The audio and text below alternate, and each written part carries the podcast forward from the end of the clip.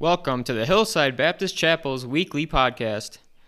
Please listen as Dr. Steve Wood, pastor, teaches from God's Word. Contact information is as follows Dr. Steve Wood, pastor, phone or message at 6438 6541, email at steverwood002 at gmail.com. Prayer requests can be sent directly to hbcprayerlist2020 at gmail.com.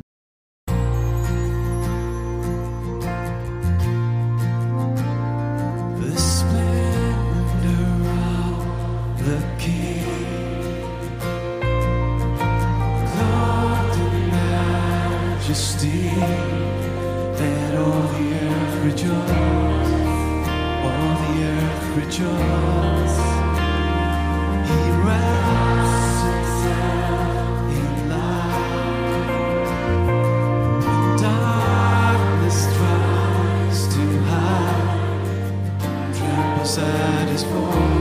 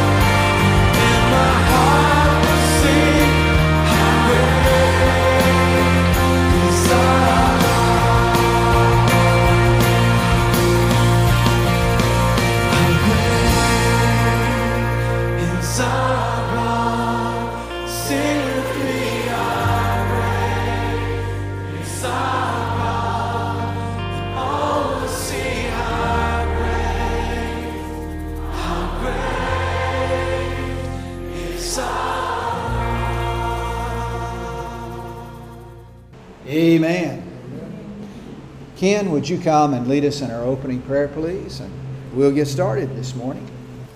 Heavenly Father, Lord, thank you for this day to be in your house. Father, thank you for those in attendance. Lord God, I pray that as the pastor brings the word this morning, that we would all be enlightened, Heavenly Father God, as to what it, wa- what it is that you would have us to hear. In Jesus' name, amen. Amen. Amen. You may be seated. Hopefully, we'll be able to begin having our morning Bible study again real soon. So be praying about that. We're hoping to uh, get that started. And um, uh, we're just waiting on the government to say you can have more time in uh, the church. So uh, anyway, be praying about that. We're looking at some other things for uh, for Christmas, for that time of year uh, that's coming up, and uh, very uh, special time because we commemorate what at Christmas? What? birth of Christ. All right. Yeah, somebody remembers. yeah, the birth of Christ. Everybody knows that. So anyway, uh, Frank, you want to come and let us know about updates or concerns on our prayer list? Morning, everyone. The only update I have is Sonny's sister, older sister, 89, I believe. Fell and broke her shoulder, so uh, she's in the States, correct? So I, de- I put her on the prayer list. We definitely did pray for, for that. And we got a new lady, Marie. Just She's home upstairs, so she just comes on down. Perfect. Welcome. And that's really all I had. You need to turn your mic on. Oh, I need to turn my mic on. You mean you can't hear me without it being on? Now it says on. All right. Um, Marie came from up, up, up there.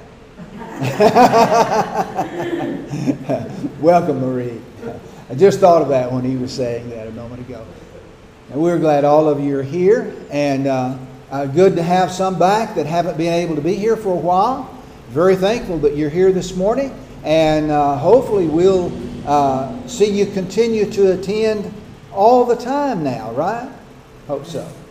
All right. Um, our next hymn is To God Be the Glory. So let us stand and we'll sing this together.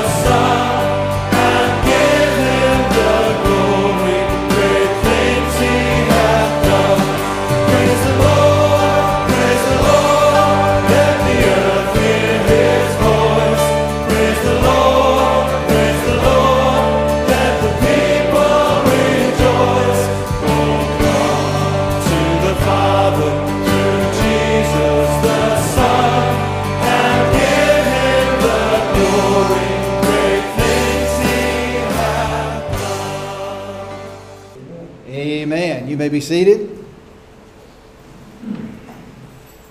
Sonny, y'all are not in your place here. I, know, I know that's not a real good place to sit anyway because you can't see the uh, screen as well, can you? All right. Uh, my message this morning is I am the Son of God.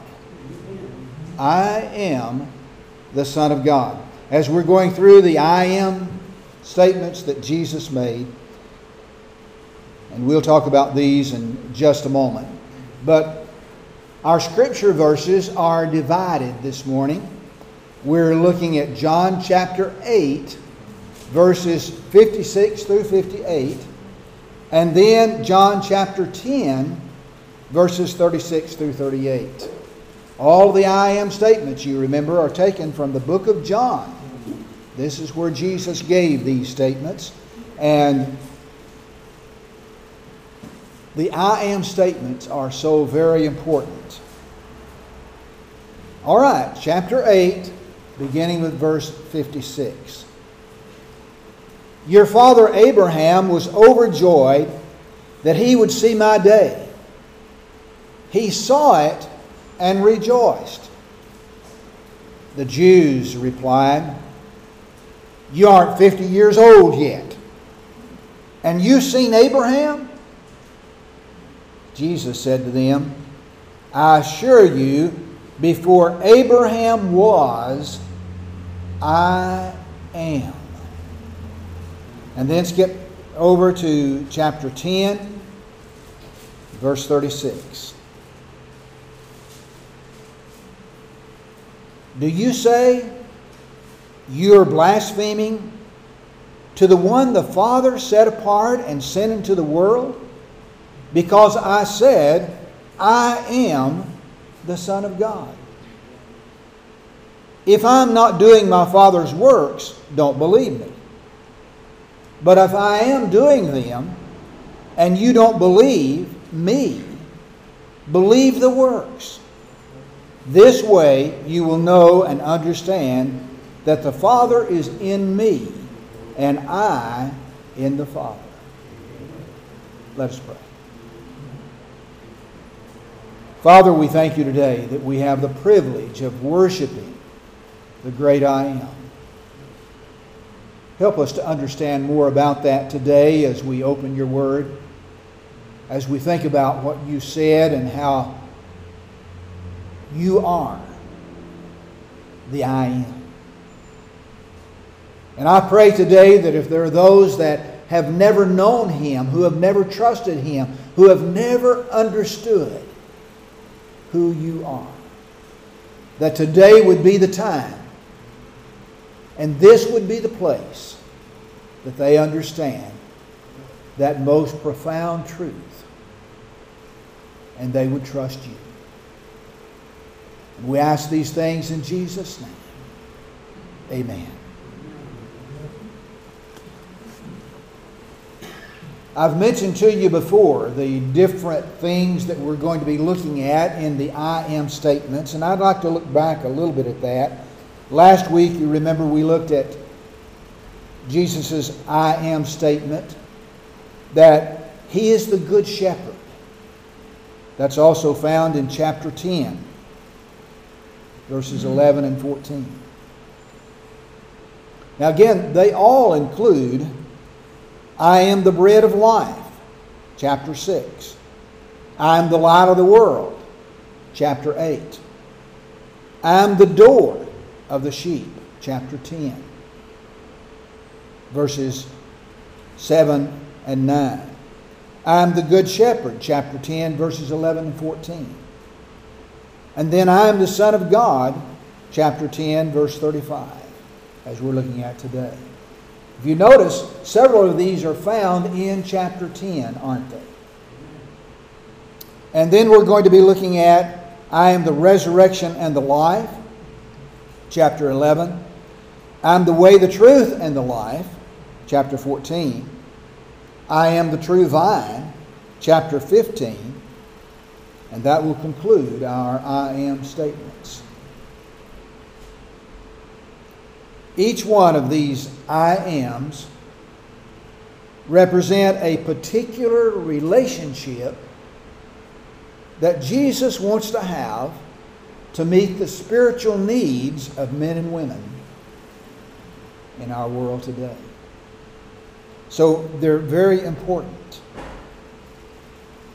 Now, of all of these I am statements that Jesus made, which one do you suppose caused the most controversy?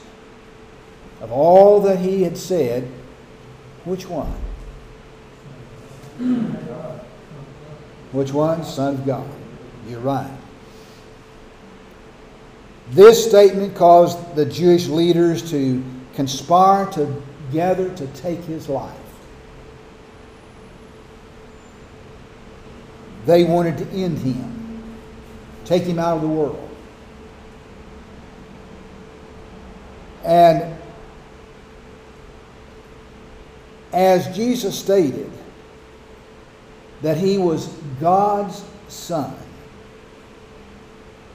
the Christ, the Messiah. This is the one.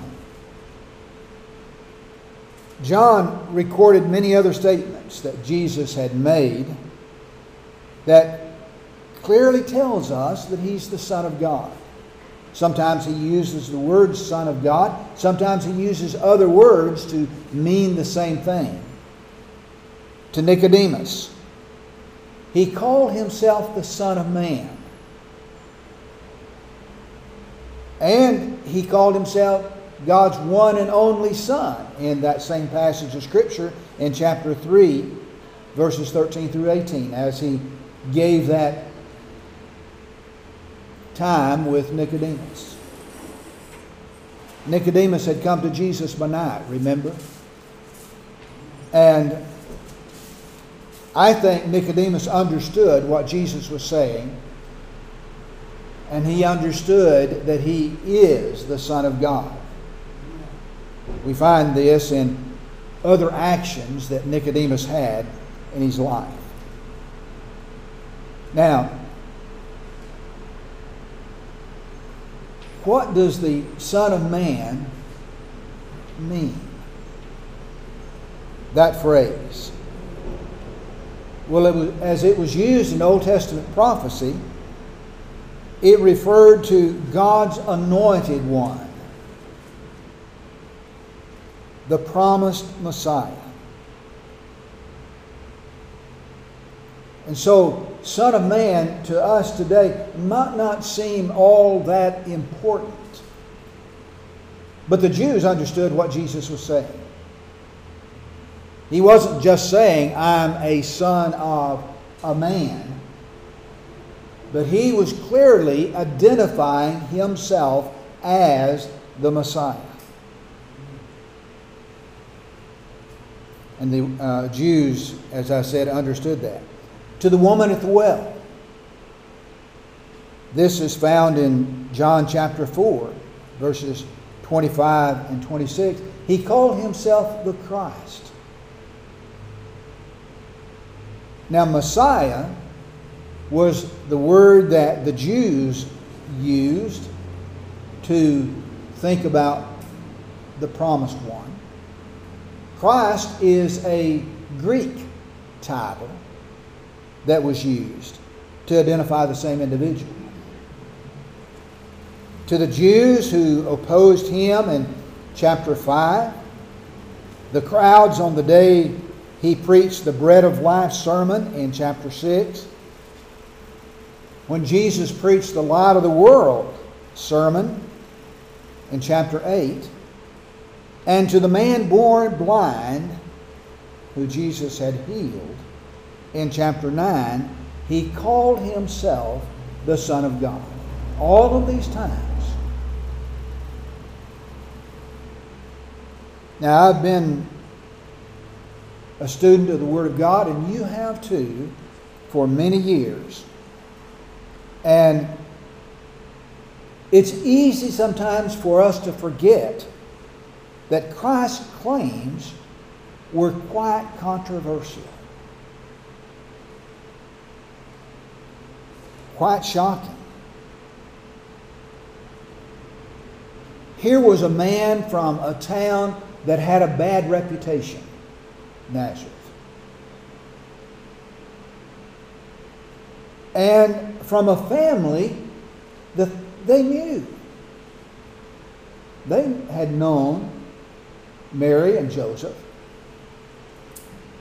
And they knew that he was their son. And they didn't understand the miraculous birth that we're going to be talking about this month. And so, Jesus making these claims, these statements that clearly were identifying him as God's Son. These were things that the Jews just would not accept, wouldn't believe. Try to imagine, if you will, how his first listeners reacted to this statement. And think about the key verse that we're using today in 858, where Jesus said, I assure you, before Abraham was, I am. What is he saying? Is he not saying, I existed before Abraham did? He is. And like the original hearers, people today need to decide what to do with all of these claims that Jesus made. Are these things true? Can you accept these things today? Well, I think for this congregation, yes, you can say, oh, yeah, I believe that. But for many in the world, they can't see that, can they? While Jesus' questioners, those that were opposing him and came and confronted him, they positioned themselves as prosecutors. They wanted to condemn him. And they tried to trip him up in the things that he was saying. Now, most rabbinical teachers of that day and time would verify their teachings by quoting some other individual that they accepted as a scholar and used their words to authenticate their claims or their preaching, their teaching. But Jesus, Matthew 7:29 says, taught as one who had authority. In other words, he was teaching from himself. Not claiming somebody else's statements that he could latch onto, but he was quoting God himself, quoting God's word, and claiming those things for himself. He framed his entire mission and his identity on what the Old Testament teaches. His authority was derived from his Father. And there was no other witness necessary except the Father himself. That's what he claimed. You think about an individual that's in court, and I know Jesus wasn't in court at this particular time, but uh, uh, they were trying to question him as though he were in court. And think about a defendant that would say, Well, God is my witness, and I don't need any other witness. What would you think about an individual that claimed that today? But that's what Jesus was saying. And that's what his hearers understood. Now, if you watched TV or go to movies, you've seen Jesus and his followers made to look like a bunch of fools. a bunch of nuts. Christians are easy target for satire. Now, don't get me wrong. I know that church people often give plenty of ammunition for people to make fun of us. I do. But I'm not referring to good natured humor. I'm referring to the media today that depicts Jesus and his churches in the most negative way possible.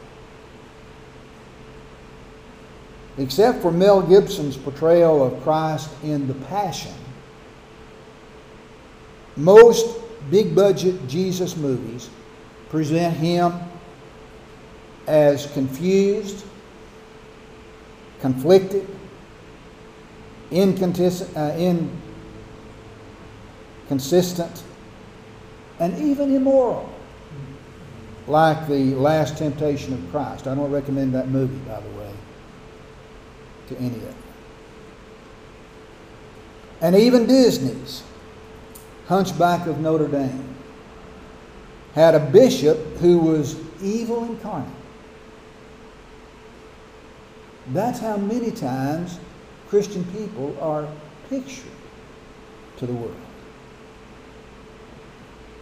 Maybe that's because it's easier to reject the claims of Christ if you laugh it off. If you just don't take it seriously at all. Now, the Apostle Paul had something to say about that.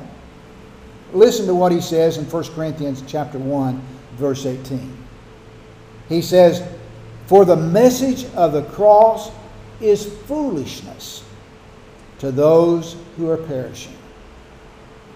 But to us who are being saved, it's the power of God. The world looks at it differently than we look at it. They don't see Christ the way we see. And so it's hard for them to understand the message, just like it was hard for these Jews who were against Christ here during his ministry to understand Jesus. In John chapter 8, verse 30, it indicates, however, that many did trust him. As he gave his words, as he preached, as he taught, many did accept him.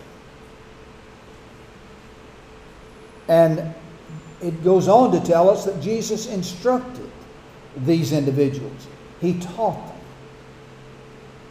And that's what much of the New Testament is all about teaching us who know Jesus as our personal Savior. But many rejected him.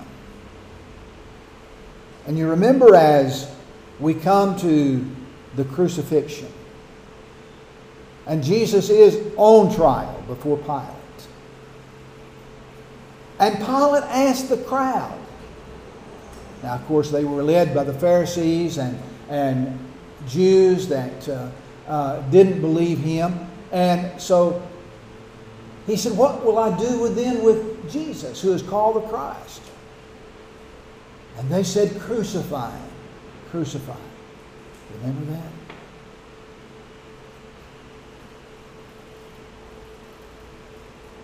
These prosecutors, these individuals that were against Christ, understood the implications of his words.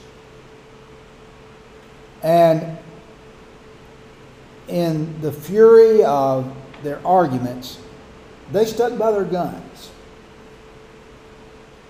And they instructed that he couldn't really be from Abraham in either a spiritual or a physical way. Chapter or verse 48 here tells us. But Jesus responded to their accusations and he identified himself plainly. No question about it. And he takes the divine name from Exodus chapter 3, verse 14. You remember we talked about this in my very first sermon, where Moses is instructed by the I am. Now, who was it that was instructing uh, or Moses? Who was it that was talking to him? It was Jesus. And so Jesus used that I am in his proclamation to the crowd. And he answered, Before Abraham was, or before Abraham was born, I am. He existed before Abraham, is what he was telling the crowd. Because he was the eternal I am. Do you see what he's saying? Now, let me ask you this morning Has Jesus made some claims that you struggle to believe? Does it seem impossible that this great I am, if you believe that He is, can actually care about you? He's concerned about you and your life. Do you think that Jesus is the Son of God? And if you do, do you think it matters?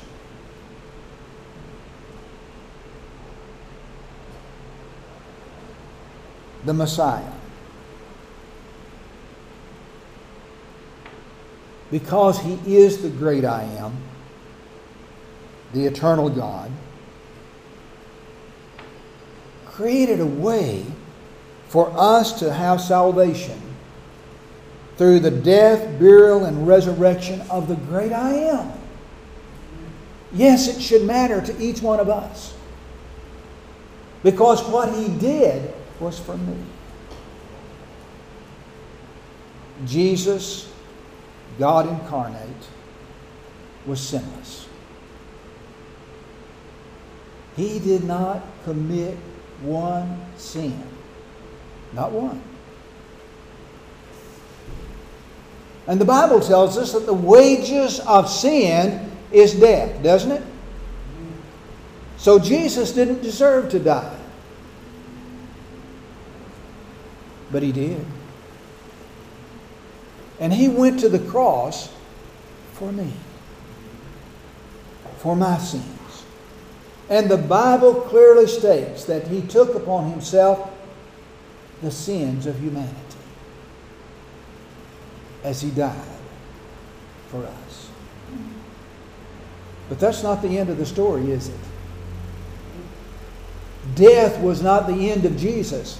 You know, his accusers, his enemies, thought, oh, if we could just kill him, that would end him. But it doesn't, does it? He came forth from the grave. That great I am didn't stay there, did he? And he said, I am the resurrection and the life.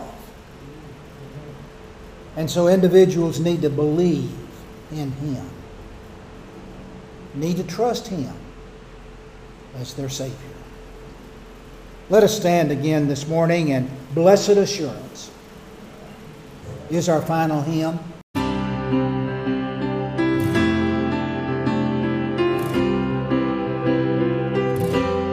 Blessed assurance, Jesus is mine.